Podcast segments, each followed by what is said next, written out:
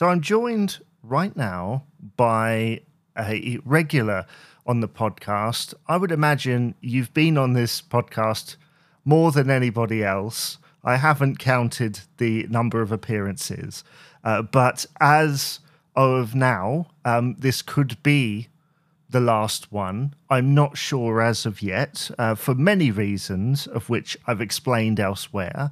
Uh, but welcome to the podcast, Hayley, once more. How's it going? Yeah, I'm good, thanks. How about yourself? Um, yeah, I'm doing okay.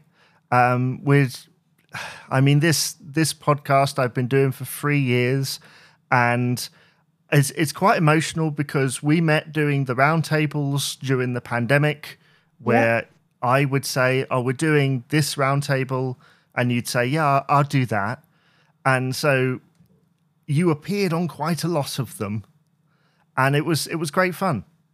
It was. Um, um, I mean, it's it's it's sad to think that this could be the last um, time I'll be a guest. But thank you so much for having me in, and um, each experience has been great. I've really enjoyed it. Thank you, Jamie. Uh, that's that's all right. Thank you.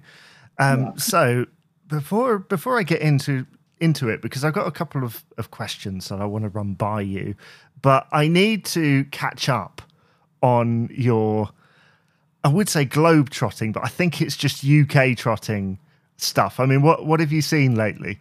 Um, well, we've been to um, a few Swiftogeddons, which is when we go to the Taylor Swift Club Night, which we enjoy doing. Um, and we've also got a few um, concerts lined up, but we, we have recently seen um, Maroon 5, um, and that, that was a brilliant experience. Neither of us have ever um, seen Maroon 5, and they're my partner Chris's favourite band, and that was a brilliant experience in itself. And we've got a few um, more scheduled over the next month or two. Um, it's just a hobby that we both really enjoy, me more so, but my partner Chris seems to enjoy it just as much as I do, which is great. It's an experience that we can share together. And it's great that you both got to see Maroon 5 for the first time. I mean, what a, a band because they, they changed their sound quite dramatically. I was watching a video recently of Justin Hawkins from The Darkness looking at early Maroon 5 stuff and how actually over time it got a tiny bit more manufactured. I mean, how is it in a live sense? Because I know with some of these bands, you know, they sound manufactured on record and then you go and see them live and it's as raw as ever. It really was the experience. I mean, and the effects and, and everything with certain songs and the visuals they they really did put on a really good show, and I um, believe that they're doing a, a res- re- residency at the moment in um, in is it in Vegas, I believe, um, which I, I can see why they they want to do that and, and why there um, would be demand for that as well. So I had a couple of questions I wanted to ask you. This isn't particularly a feature. Recently, when I had to appear on, I I, I was chosen to appear on on a quiz on Radio Two, Ten to the Top, and they were asking me for stories. You know, things that I um like claims to fame and stuff like that.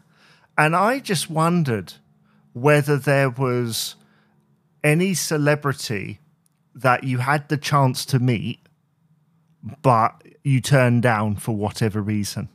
Um, no, I mean, I, I mean, all, all. If I, if I have met anyone, it's been at like um, gigs or in passing at like, in brief, like a hello at like CD UK or Top the Pops and things like that. But um, no, I can't recall um, any that I would that I would have turned down. And then if if that was the case, I would always um, take the opportunity to meet them anyway. If anything, just to say hello.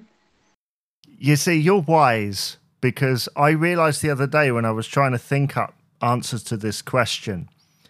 I realised that when I was ten or eleven, I played in a football tournament in Brighton, and played in this tournament. And at the end of the day, I uh, there were two players from Brighton and Hove Albion that you had the chance to meet and get things signed, right?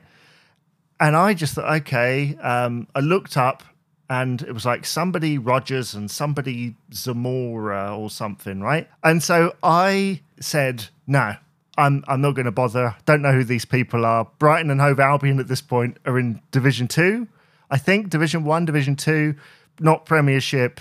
I'm a Liverpool fan, whatnot. You know, this is in like 2001. I go home and I watch the news, and Bobby Zamora is all over, and I all over the news. This wonder kid scoring goal after goal for Brighton and Hove Albion, and I think I've just no. turned down the chance to meet him. Um, I had um, a situation where it could have been a case of, nah, I'm not bo- bothered. I'm not. I don't mind their music, but I'm not a really a big fan or you know a, a fan as such. I don't mind them, but I'm not that bothered. There was a um, chance at Butlins where um, I had the opportunity to meet and have a photo with the singer of Scouting for Girls, and I thought, yeah, why not? So I did, and I still took that opportunity, and I said hello and had a photo with him. Bless him. And then afterwards, I'm sure, I'm sure, as you uh, you walked away, you know what I'm going to say? As you walked away, he said, "She's so lovely." I Yeah. love it. But yeah, like, I don't mind some of their songs, but um, like I said, it's just not then just not a band that I would go like crazy over, if that makes sense. So you don't really get a lot of live music on on TV anymore. I mean, there was loads of it. There was like Saturday morning television. You had Top of the Pops. You had the odd like in the two thousands things like Today with Des and Mel, um, which was sort of the precursor to a lot of things. Um, I, I don't know whether Loose Women were doing live performances. I mean, this I is the uh, yeah, and then uh, bless him, the Paul O'Grady show. He used to have a performance. Bless him. My Yeah. goodness. I mean, the Paul O'Grady show, that set off a whole trend. And it was amazing because obviously we'd seen Lily Savage. And at first I didn't make the connection because you don't as a kid, really. No, you don't. You don't. I agree. Yeah, But I think don't. that just shows how genius he was because he was Yeah. able to embody that character Yeah, to the exactly. point where you totally believed it. yeah, that that persona. Bless him. Yeah. I mean, I've been watching episodes of Lily Savage's Blankety Blank that are on sometimes. It's a bit of a guilty pleasure for me um, because you you look at the lineup, especially from the late '90s, early 2000s, and you're like, person from Corrie, person from EastEnders, short-lived pop star, you know, um, person from Casualty. It was, and then occasionally, you know, Barbara Windsor was very random. Oh, bless him. It, it's just nice that we've still got memories of the past, obviously from the previous shows, and that, like you said, you, you can look back at back at that with fond memories of the of the past and whatnot, can't you? So You can. I mean, to go back to Paul O'Grady for a moment, there were so many copycats after that 5 p.m. program. there was, yeah, that peak that peak time that that on that was obviously during the week. So yeah, Monday to Friday. Well, it gave birth to the Alan Titchmarsh show, um, which, funnily enough, I nearly got the opportunity to go and see, but there was a snow day, and so we didn't go. And I remember sitting at home during this snow day, watching the Alan Titchmarsh show, and it was the most boring episode of that show that I'd ever seen. And it was probably because it was a snow day Yeah, you know, because they they would have the same problems that I did. Um, but yeah, it was it was an entertaining show. But again, Paul O'Grady, you couldn't fault him. He could talk to anybody, and he had a lot of features that were interesting. And of course, Buster. I actually had a friend uh, that was a guest um, on the Paul O'Grady show, and they arranged for her to be surprised. Um, she was sat in this room, and then all of a sudden, McFly walked in, and it was on camera. And yeah, um, bless her. I always remember, you know, she was her face um, from the footage. How shocked she was when when they walked in. I mean, that's amazing, isn't Yeah. it? It- Again, it just it just did so many things. And when you look at Paul O'Grady's career, he had so many different eras, and and just kept going. And of course, in the last ten years, for the love of dogs, um, I know, lovely, it really was. Yeah. definitely. Did Did you watch Eurovision this year? He was in that. I, I didn't actually. Oh, It was yeah. yeah. He he'd filmed a clip before he passed, Oh, and he was in it because they were in Liverpool. Um, I, are you much of a Eurovisioner, or or do you just kind of? I don't mind it. I can see the appeal um, and why people enjoy it so much, and they have their parties and whatnot. But I mean, I don't mind it. Um, I'm kind of like in between. I don't. I'm not crazy over it, but I don't dislike it. I'm. I'm in in between. I'd say. I don't mind it. Depends on the um, song. I'll always give our song a try and see what I think, or if it's see if it's catchy and if it's my thing. I prefer it if it's a pop band that I that I like because a few bands have represented us. Um, Scooch being one, Blue being one. So and I know um, Jedward rep- represented Ireland as well. So there's a few like pop artists in there. Yes, and the turkey, the singing turkey, um, that was for Ireland.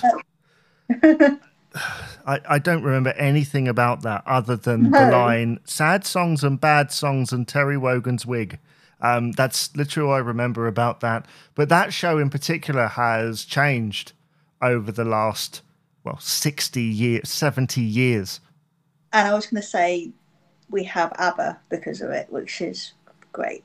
So um, I'm not the biggest ABBA fan in the world like that, but I do like them, respect their music, and they've released some brilliant songs. So Oh, it's it's still influencing people today, and of course, one of the biggest selling albums of the '90s was ABBA Gold. it was, yeah. Yeah, I, I mean, I'm still listening to that album now, and they keep reissuing it. And that you know, their music's always guaranteed to get you on the dance floor, Dancing Queen in particular. So, um, but like I said, um, I do respect them and enjoy their songs. Like I said, I'm not what, you'd say a hardcore fan like some are, but I I can see the appeal and why people love them so much. Yeah, did did you like the movie when that came Just out? say, I've never seen them, haven't seen either. Um, but um, Chris said that um, the first one is better than the second, apparently. So Isn't that the way? I mean, that's a whole that's a whole other topic. Which, well, to be honest, I think nine times out of ten we'd say always the first one, especially if we're talking about Disney sequels. Uh, but Cinderella two, anybody? Um, yeah, Bambi two. Uh, yeah, so Return of Jafar, although I actually didn't mind it. no, no, I think that was one of the the better ones. Yeah. But yeah. the Mamma Mia, I liked on the first watch. Second or third, it's like uh, I, I think I, I think I've had my fill of this. I think I've had my fill of this um, because to me, you just can't beat those original recordings. Yes, it's nice that they told a story and it's adapted from the stage play, but you know, leave some things be. They shouldn't make a third one. I, I shouldn't think there are any more ABBA songs ready, you know, ready for that treatment. I think they would have done it by now, so I think we're safe to say we're okay with that. Yeah. Um, I asked somebody the other day on this podcast what films in the 90s they saw in the cinema. Do you have any? yeah, um, The Lion King when it first came out, um, Casper when it first came out, Uh, and me too. Pocahontas as well when it when it first came out. So Wow. I think um, Toy Story as well. Yeah, Toy Story. Yeah, see, you've you've just you've just won. Um, you've just won. What iconic films? I'm guessing you wouldn't have been the person to choose what film you were going to see. Um, I remember expressing an interest in wanting to go to these, and I was taken. I can remember being taken to see Casper and The Lion King. Also, Toy Story. I think I must have gone with a friend or something, and Pocahontas. Some of them I went with friends, some I went with um, family. But I, I guess I would have been given pocket money and was um, told that I could either go with friends or was taken by family. Um, so I, I think it was me expressing that I wanted to go. So, and also I can remember um, kind of like in celebration when um, the cinema opened because it was around the same time as The Lion King was out in 1994. Um, seeing Mrs. Doubtfire at the cinema as well. Again, you win. Um, what was the first mature film that you saw in the cinema? Um, I think it would have been uh, Mrs. Doubtfire actually. Um, Would when- you say that was mature? Well, it certainly wasn't like cartoony. So, trying to think. Um, I mean, Jurassic Park, the first. Um, this, it was the second one that I saw at the cinema, not the first one. The second one. What about that? Would you class that? Um, I would say so. Yeah, there's, Yeah. it's it's middling, that was the it? second one, the one that was out in '95. Um, and again, that was at the same cinema because it was not long after it opened. 'cause it opened in '94 time, like I said, when The Lion King was out. So Wow, what a selection of films! I went to see Casper in the cinema when I was about five years old. Um, I feel like the same year I saw Jumanji, uh, the original with Robin Williams, and I'm still scarred by it to this day. Um, oh, I think, I think I might have even seen that one as well because what it was, I was actually talking to Chris about this um, few weeks back. Um, on Saturday morning, they used to have this um, thing called Kids Club, and it used to be like one ninety nine for a ticket and popcorn and drink. So I just used to go there like on a Saturday morning, and that was out of my pocket money. So I, I used to see a lot of these films at the time, and went, as soon as they came on a Kids Club, you know, it was one ninety nine, and you could see them for that, you know, that cheap. So. yes, I did wonder about this because I have a vague memory of seeing the Disney Robin Hood in the cinema, but I have no idea how I would have seen it. So I would imagine it was on something like that. Can you remember the first film that you ever saw at the cinema? I would imagine that was Casper. But like I say, I feel like Robin Hood, something like that, would have been early 90s. I have a vague recollection of the Flintstones in the cinema as well. But yeah, that's that was another good film. I don't know. I haven't seen it for 20 plus years. We mentioned um, Robin Williams earlier. Have you ever seen the film called Jack? Yes, I have. I mean, you you got tears at the end, haven't you? Because the thing about Robin is he did all these comedy roles, but he could also make you cry. It was a lovely film, and sometimes I feel it was a bit underrated because you don't really see it on much, do you? Well, it's it's possibly up there with um, Dead Poets Society, if you've seen that, and that ends in a way you just do not expect, and it just proper makes the tears flow. I haven't seen it, but I know a lot of people rate it. So Oh, it was it was incredible, and actually, I, I think he should have been given more of an opportunity as an actual actor. yeah, There's a lot of actors who did comedies over the years who you think, if you'd done straight acting, you probably would have been great at it. exactly. Yeah, I mean, Robin Williams made so many great films, didn't he? Um, we did. Bless him. obviously he was in Aladdin. He did Mrs. Doubtfire, as we mentioned. I went to I saw him on the screen, big screen in Flubber in the late nineties. I think that I even went to the cinema to see that, and you've just reminded me. I watched a film with Chris um, the other day that he's never seen or heard of before, and um, it was released the same year as Aladdin was. Now I'm going to say it to you and see if you've ever heard of it or have you ever seen it. Fern Gully. I have seen that, not for twenty five years. wow. I mean, is is that that's on ITVX at the moment, isn't it? Um, I believe so. Yeah. Because it's suddenly come out of nowhere. It's owned by Disney now, which is odd. Oh wow. Yeah. But Robin Williams is in that, isn't he? Yeah. He plays the bat. Batty. Where can we go from here? You've told me before that you were you were a Sega fan, right? That's right, yeah. Um, I was going to say, you, you mentioned about taking part on um, a radio show on um, on Radio 2 lately um, and winning a prize on there. I actually, talking about um, games consoles, back in the mid 90s, I um, entered a TV competition on Nickelodeon where you had to phone in and I had to do an impression of a monkey and I won a SNES console that included Donkey Kong. I mean, you get more and more impressive by by the uh, by the week. Um, how old were you, and how how did it work?